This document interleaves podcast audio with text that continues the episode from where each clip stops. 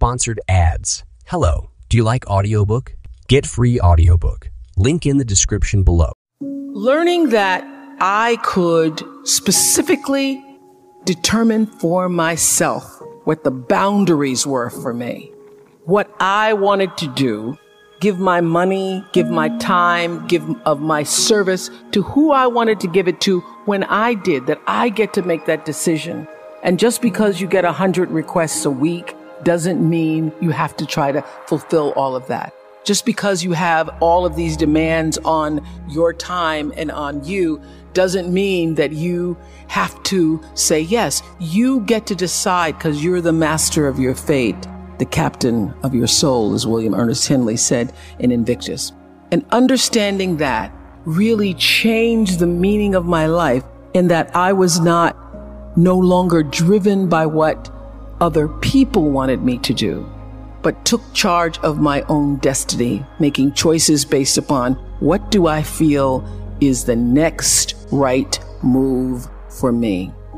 So being able to go continuously to that space that I call the power station of God, universal energy, the divine flow, being able to tap into the space where you and all of life and me and all of you in this room, all beings, all things are connected.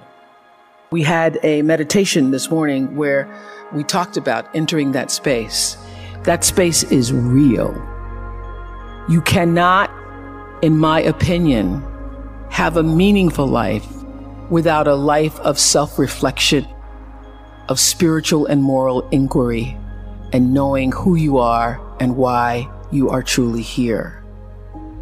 Spiritual self reflection to understand who you are and why you are here. And when you understand the depths of that, you allow yourself to tap into the space of that which is the force, the universal energy, the divine flow. And you do that with a sense of authenticity that only you can, that only your energy can bring. You become untouchable in whatever it is you choose to do. So one of the reasons I believe that I've been able to be so successful is because during the years where we had, you know, fierce competition from other shows and other people, I would always say to my producers, you can't run their race. You can only run yours.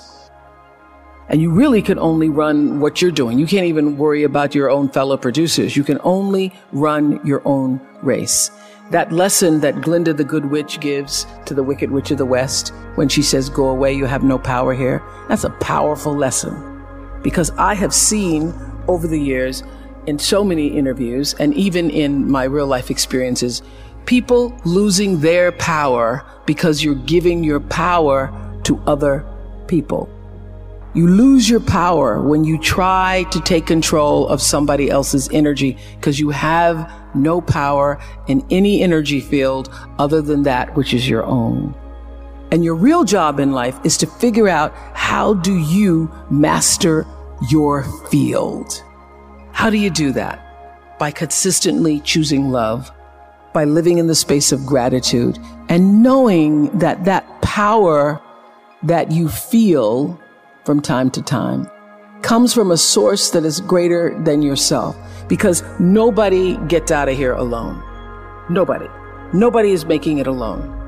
And when you are trusting in your, when you are afraid, when you are sad, when you are unable to make a decision, when you are challenged, when you are moving in the direction of all that which is fearful, it's because you're trusting in your own power. My ability to step into literally the flow and grace that I call God is what has gotten me here. And I consistently mind that because having a spiritual life isn't something that you can attain because you already are a spiritual life. Pierre Teilhard de Chardin said, We're spiritual beings having a human experience. I know this to be true. So it's not like you can go out seeking a spiritual life. You already are one. And the real job is for you to become aware of the soul's calling and the spirit that resides in, above, around, and through you. And be about the business of fulfilling that. There is no one else in creation like you. There's nobody like you. And what you've come to do and what you have to offer is like no other, even if they're all doing the same thing. Although everybody's in the same class doing very similar things, no one brings the level of uniqueness and authenticity that you can bring. Nobody does it like you. And understanding that what you have to offer, what you've come to give to the planet, is your gift, your offering in a way that nobody else can, and how much that matters. It matters to you, it matters to the people that you love, and it matters to our planet that you are here. It's, it's just, you know, it's a miracle. It's a miracle that we get to be here. When you change the way you look at things, the things you look at change. Albert Einstein once observed that uh, you have the most fundamental and major decision that you have to make in your life is this.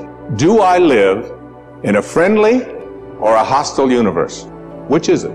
Is it a universe that is filled with hostility and anger and people wanting to hate each other and people wanting to kill each other? Is that what you see? Because when you see the world that way, that's exactly what you will create for yourself in your life. This is from great scientific minds.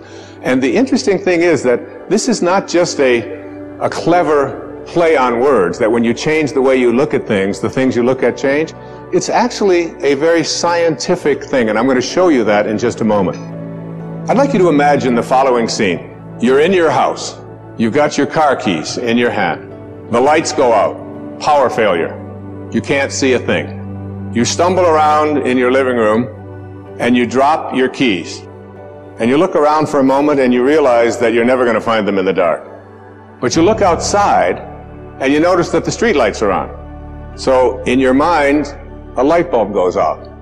I'm not going to sit around here in the dark and grope around looking for my keys when there's a light on outside. I'm going to go out here under the street light and I'm going to look for my keys. Why are you laughing? This is this makes a lot of sense. So you're out here and you're groping around and you're looking for your keys and you're looking and looking and your neighbor comes along and says, "What happened, Wayne?" Well, um, I dropped my keys. Oh, I'll help you look for them. And the two of us are now down here looking for our keys. And looking, finally he says to me, uh, excuse me, but um, where did you drop your keys? Well, um, I dropped them in the house. He said, you mean to tell me that you dropped your keys in the house and you're looking for them out here and the streetlight? Doesn't make any sense. And I said, well, it doesn't make any sense to grope around in the dark when there's light out here. Now you laugh and you think how silly that is, but isn't that exactly what we do when we have a problem, a difficulty, a struggle that is located inside and we're looking for the solution outside, someplace outside of ourselves. It would be like going to the doctor and telling him all of your symptoms, and the doctor says, Oh boy, you've got a lot of symptoms. And he starts writing out prescriptions. You need a prescription for this symptom, you need a prescription for that symptom. And finally, he gets this four or five, and you go to walk out, and you say, Well, I'd like my prescriptions. He said, No, no, no. I'll give this one to your mother in law, and I'll give this one to your neighbor, and I'll give this one to your daughter, and I'll give this one to your father.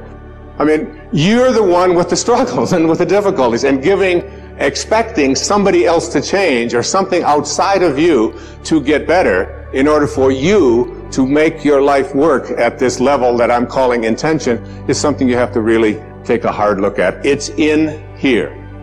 All things are possible. All things are possible literally means all things are possible. So whatever, whatever it is you'd like to attract into your life, whatever you'd like to accomplish, whatever you'd like to do in your life, if you start from a spiritual place, a place of all things are possible, if I return, you know, and get to that place, and then I begin to visualize it, and I begin to use my imagination because Everything that we see around us, everything in this world, was once imagined. Everything. Every, you know, that camera that is there, the, the clothes that you're wearing, the chairs mm-hmm. that we're sitting on, mm-hmm. everything mm-hmm. once had to be imagined. If you get that, I mean, Einstein's famous observation was that, you know, imagination is more important than knowledge. If you can learn how important your imagination is, and that's where your spirit is, in that place. Mm-hmm. And then once you go to that place, in, in, in what it is you'd like to attract into your life, you're coming from a spiritual place, absolutely nothing is impossible.